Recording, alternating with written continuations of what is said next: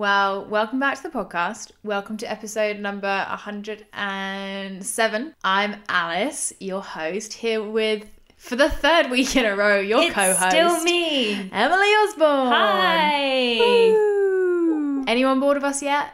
No choice. We're Just here. don't listen. We're sticking around. No, please do listen. We'd like the numbers. Yeah, It's validation. it is. I would not like to know how many times we refresh Libsyn, which is our podcast host, Mm. to look at the stats. Yeah, if we're coming up to a bit of a milestone, like, you know, a record month or a record episode, I'm on that all day. Yeah. Just refresh him. Like if we got a pound for every time we refreshed, Yeah. we wouldn't need a sponsor. Yeah. Um, here's a question. Yeah. If we're nearing um, a milestone, do you ever do some downloads yourself? No? Do you? Yeah. it's been known. Emily, confession. Yeah, I think when we were coming up to, uh, I think it was Jan. 3,500. Yeah. Yeah. I did a couple extras.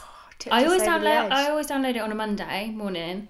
I always end up listening to it again, and I think I've listened to it so many times. Yeah. What am I expecting to hear? Something new. Something new. But uh, yeah, so I'll always do one. But yeah, in Jan, I did do a few sneaky, Love sneaky from you. extras. I didn't in Feb though. That was all genuine. Yeah, that was a big old month. Yeah. Um, my phone has stopped downloading the podcast. oh really? Whenever I go to find it, it's like you've not listened to this in a while. We've stopped downloading it because Fair I enough. obviously I listen to it, but not on iTunes. Yeah, yeah, yeah. I get the pre-release. you do. Yeah, pre special times. Yeah, your own podcast. Listen to my own voice. All right. We're keeping this one short and sweet. Mm-hmm. What are we talking about? Digital marketing. Hey. No, but it feels, you know, with everything that's going on, all that fun, it feels, you know, right to talk a little bit about digital marketing.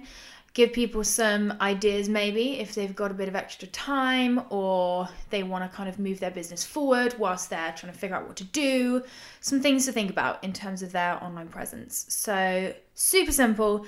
I'm going to walk through five things that you can do right now to level up your digital marketing, which doesn't interfere with the fact that maybe right now it feels weird to show up or to sell or to make a lot of noise. Most of these are kind of background things which never feel like a priority, but as always, make a big difference. So, where should I start my list, Emily? I've got number one to five. Sure, let's do number five first. Number Why not? five. That's my favorite one, but I put it as number five because I thought it's not going to be like a clickbaity one. Like people might listen to it and be like, "Oh, here she fucking goes again." Okay. Boring. Number five is work on the foundations of a strong online presence, Yeah, which true. because you've done the six week thing selling when you're service based, you are all too familiar with Foundations. foundations. Yeah, I think a lot of the time with digital marketing, we focus on the practical. Watch, stop saying that. oh, guys, Evelyn literally just took a, a, an obvious sigh and just sat back in her armchair, put her legs up, and just watched me talk. wow, I've never felt so supported I'm here in all of my life. I'm engaged. Um, I love it. No, I think a lot of the time with digital marketing, we focus on the practical, you know? What's it going to look like? What's it going to sound like? How many followers do I have? And I'm a big believer in all of my work that it's the foundations of that that really make a difference. So that's your brand identity, your brand values, your understanding of your ideal client, um, you know, your understanding of actually why people work with you and what makes you different. I think a lot of the time it's that stuff that really makes a difference, but that stuff doesn't always feel logical to do. So I think spending a bit of time kind of drilling into those foundations and trying as much as you can to ignore the practical and just be like, I'm going to focus on kind of what sits underneath my online presence in terms of, you know, the brand, the ideal client, the messaging, everything else. I think that serves you pretty well. And you Um, went through that work as well, didn't you? Yeah. Whilst you were you weren't in the six week thing for your business. Yeah. But you kind of made it applicable to you. Yeah. How did you find working through that kind of It's- foundational stuff? It's hard, and I Mm. think it's work that you don't particularly. It's definitely work that you can put off, Yes. and you can just push forward. But if you're getting to a point where you it's not working and you don't know why, because you're you're thinking, but I'm do I'm ticking all the boxes. Mm. yeah, I'm showing up. I'm posting on Instagram this many times a week. Yeah, exactly right. You're like, oh, I'm doing those, I'm posting at optimum times. Why am I not getting the engagement or whatever? A lot of the times it's down to the foundations and it's going back to basics and doing that work because you have to know who you want to talk to, why you're doing it, who they are, where they are, and all these things. And if that's not clear or in Yeah. line, then Yeah. nothing else is going to match up. You said that way better than I said it. Thank you very much. You're welcome. I think sometimes you need what you're saying to go through a filter of someone else Yeah, because we often bit. speak in a language that we get, and then when someone else explains it, you're like, oh yeah, that's exactly what I meant, but that makes so much sense. Thanks. Great point. Okay. Number Yeah. three, please. Oh, number three. This is Three, one of my faves. Um, what's that from? It's um, Like a const- countdown, a but wrong. a Yeah. Yeah. I love countdown. Do you? Yeah, we watch it as a family when we eat dinner. Oh, Yeah. are you good at the? um I don't even know the word. The anagrams is that what, what it's called? Uh, we're better at the number round. oh, yeah. we're a numbers family, yeah. Oh, I'm not a numbers person. Um, I just think it's quite fun. I never win. My brothers are like geniuses. Mm. It's good to try, you know. Mm. Okay. Don't want to count yourself out. All right, so I think another way to get more sustainable in your online presence, um, again, is going to be something people have heard before, but I think we need to keep hearing, is the fact that we've got to build on our own ground sometimes because we're so used to building on social media and on Facebook and on Instagram and using all of these other platforms to build our business. And that's fantastic. And we want to utilize what those platforms are giving us. But we also want to acknowledge that as life is teaching us right now, things out of our control do change. Yeah. So there's every possibility that one day the algorithm is going to shift in a way that isn't going to facilitate your business growing on that platform. So to counteract that, it's not about not using those platforms and not utilizing, you know, what Mark Zuckerberg is doing for us. But I think it's more about what you do alongside using other people's ground to build your business. So when you think about social media being borrowed ground, it's figuring out how do you build things which are also in your control. So hmm. that would be something like this podcast. You know, as Oh, much yeah. as this podcast is still facilitated through like Spotify and iTunes, if any of those things change, we've still got this as our own content mm. stream. And I guess you could still put that on like your website, for example, so it can live and be housed in other places. It's not completely dependent Yes, exactly. those platforms. And I guess it's really thinking, you know, if all social media were to die today, how would I still have my people somewhere? Yeah. You know, social media is likely going to be the place where people are most connected to you, and that's fine. But it's making sure that you've kind of got that like safety net in place. So there's just other places where you do have that connection, and those other places are places where you've got more control. Can I ask you a question around that? Yeah. How do you feel about your presence being split between social media platforms? So, for example, most people probably have um, a strong following on Instagram, but maybe less on like Twitter and TikTok and maybe even Facebook, whatever it is. Mm. Do you think it's good to have a, a split, like a diversity across that? Or would you play to your strengths and say, mm. well, my audience and my people are more on Instagram, so that's where I'm showing up more? Like, how do you approach that? Yeah, I think I always go for the do one thing really well, then four things not that great approach. Mm. You know, I think if you're looking at your online presence as a whole and you're zooming out and you're not looking at just social media, you want there to be a mix for the sake of mm. sustainability and for the sake of having, you know, multiple places to say different things so that you're, you know, you're not limited. But I think unless you have completely different audiences on different platforms, you're just probably doing everything a bit crap Yeah. instead of doing one thing really well. Yeah, and so you might be replicating. yeah, exactly. So for me, I would only bring another social media platform in if either there was a different segment of my audience there. For example, who I connect with on LinkedIn is pretty different to who I connect with on Instagram. So Yeah. that's worth having as a different thing. Yeah, I think it's just thinking like what's going to be the most effective thing to do. Probably best just to do that thing. Do that well. Yeah, then spread it out. Because also you want to give people reason if you've got multiple platforms for them to follow you everywhere. Yeah. And if you're just putting the same thing everywhere and it's getting pretty average, it's not interesting. no, and you're just probably giving yourself more work to do. So do less, but do it better, I think is the point. So you could do a podcast, would be one of those ways of kind of building on ground that isn't owned by someone else or controlled by someone else. Another idea would be something like email marketing, is usually the like really well used example of how you build a community and kind of spread a message in a way that isn't reliant on someone else's platform.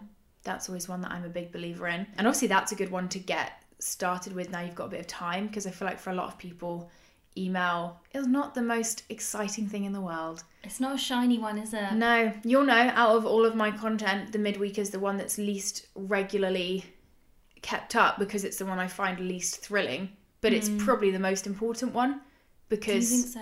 yeah, because I do think with email you get a real opportunity that you don't get elsewhere to get quite intimate with people. In a sense that like they're letting you into their inbox, so the opportunity that you have is actually far greater than if hmm. you're just showing up on their Instagram feed. And I feel like I've seen some people recently do it really well. Actually, your clients Mm. who will say, "You can reply to me. You can email me. We can have a chat." Yeah, I'm like, "That's really lovely." yeah, it's a conversation. Yeah. And I think email, you know, there is because it it can serve your business more. It does take more, which I think is why I'm a big believer of like if you're going to do email, I say do it well, but you've kind of got to do it to figure out what doing it well means for you. But don't just do your kind of copy and paste. Oh, I'm just going to send them sale emails and tell them to buy things, but actually think almost about how you use it like a social media platform to share and add value and connect and bring people together it does take time, probably more so than social media. But I know that if Instagram went down and we were still launching, my most engaged audience is still there because I can email them instead, which is a real security to have. It is. I I'm never thought about for. it like that. Exactly. And probably the third and final space, so you've got like other content streams, email marketing would be your website. You probably remember when we did the six week thing, I get a bit like preachy when it comes to websites because I just think we don't always utilize them as much as we could because the capacity that you have on a website to say whatever you want, however you want, in whatever way you want is immense and you just don't get that elsewhere. And I think for a lot of us as business owners, we see websites as like a tick a box. Cool, I've got a website, there we go, exercise. But actually, if we really treat them as as what they should be, which is kind of the core of our online presence, they can serve us really well and obviously become a space where we've got a lot of autonomy and people can connect with us outside of them fighting the algorithms to try and find us. That's so true. Yeah. I'm so guilty of that. I'm Yeah. a tick box. It's easily done though because almost like email websites are not the most thrilling thing in the world and we don't do you know what it is? We don't get the instant gratification. Yeah. Like if you put tons of work into an Instagram story, Yeah. you know, great, I'm going to get some replies right now and it's like crack. But if you do an update on your website, it may completely transform your business, but you're probably not going to get anything right now that's going to affirm that. yeah. And I think we've kind of got to stop seeing digital marketing as like, what can I get now? But more of a like, what can I do now that in six months is to move the needle? Mm. Hence the episode. That's what it's all about. Give me my next number. Can I have a two, please, Alice? Number two. Number two, I feel like you will like. Maybe you won't like because it's something that you do a lot within my business. I was going to say our business then, and that felt a bit intense to make it yours as well. Not intense as I like, I don't want to share it, but like I didn't want to give you that like responsibility of like this In is these ours tough now. times. yeah, just you know, up until this point, it's all me. Now it's um us now together. you're in. Um, no, but is looking at your metrics. Again, Yeah. on the topic of things that never feel like a priority, actually just reviewing a lot of the time isn't something that we do. I think, especially with digital marketing, we get very used to the kind of vanity metrics, which we're always aware of. You know, if I asked you right now how many Instagram followers you have, I reckon you could probably give me a pretty accurate number. Yeah, I could give you an accurate number of yours as well. There we go. Because we're really familiar with the stats we're always seeing and with the stats that we use to measure our kind of in the moment success. But we very rarely take the time out to actually look at the stats. Oh, sorry, Wow. that was the cat. Hey, Lamb, welcome back. She just was so keen to come and join in with the stat chat. Yeah, she lives. She for lives for a metric. But yeah, we don't often dig into the metrics that really matter. We don't always understand, you know, before that, which you actually which metrics are important. So Yeah. maybe that's the first thing to do. Figure out like what actually should I be looking at to Mm-hmm. try and measure the success of what I'm creating. Great. Now I'm going to spend some time looking at that and figuring it out. And what are those metrics for you, Alice? That's actually a good question. do what I say, not I do. Um, no, I think a lot of my metrics are quite qualitative, so quite hard to track, but I guess I'm just more aware of. So, like with Instagram, say this podcast, downloads are great and they're fantastic, but I've said this to you before. I feel like the podcast has been way more successful when someone sends me a message saying, Oh, I heard about it from someone else and it's completely changed my week because XYZ. That means more to me than if we have a record month in terms Yeah. of downloads. So I think for me, a lot of it is realizing, like, outside of the numbers, what actual impact do I want to have, and what impact tells me that selling my services is what I'm working towards. Instead of me valuing how many people like something, actually valuing how many people are like, oh, I really agree with that, or that's really encouraged me. I'm like, oh, that means more to me because that tells me they're actually moving through that journey from stranger to client rather than just having some fun Yeah. and loving it. Yeah. But yeah, I think I don't know. I'm still not in a rhythm where I look at my metrics as much as I should. But I think even just spending random chunks of time when you can looking at it always helps. Yeah, definitely. And when there's a peak and a trough, just trying to figure out why it's gone up or down, I think is the most helpful thing. Like you can't always control it and naturally things kind of have to go up to go down. But when you've had a big, you know, rise in page views or a drop in followers, just Yeah. trying to figure out why has that happened, I think helps us feel a bit more in control, especially in times like this, mm-hmm. to feel like we kind of know why things are happening. Yeah. And then you can change it. Okay, can I get one, please, Alice? Ooh, penultimate number. I also love the word penultimate. Yeah, I like penultimate. It's a good word, isn't I it? I feel quite clever when I say penultimate. Yeah, me too. And facetious. Ooh. Yeah, good word, isn't it? Facetious. Um, number one. I like number one. We've already talked about it. Update your website. oh, right. you were like, Uh, all right. Yep, there she is again with the website. So when you say update your website, Yeah. what, does that are we updating? Ask yourself the question of what is the impact of my work? Who is it for? And how can people access that impact? AKA, what are my services or what are my products? And make sure that every single page on your website in some way reflects those three things.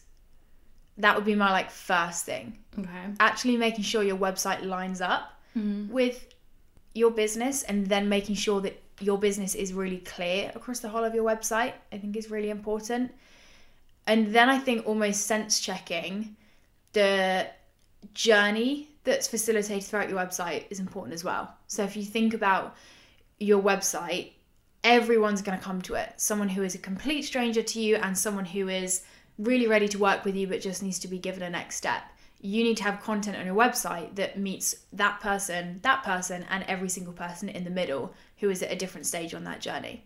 So, looking at each of the pages that you have, and I guess just asking yourself the question of like, what is someone looking for when they come to this page and making sure you've got those things on sounds really simple but often mm. highlights quite big gaps.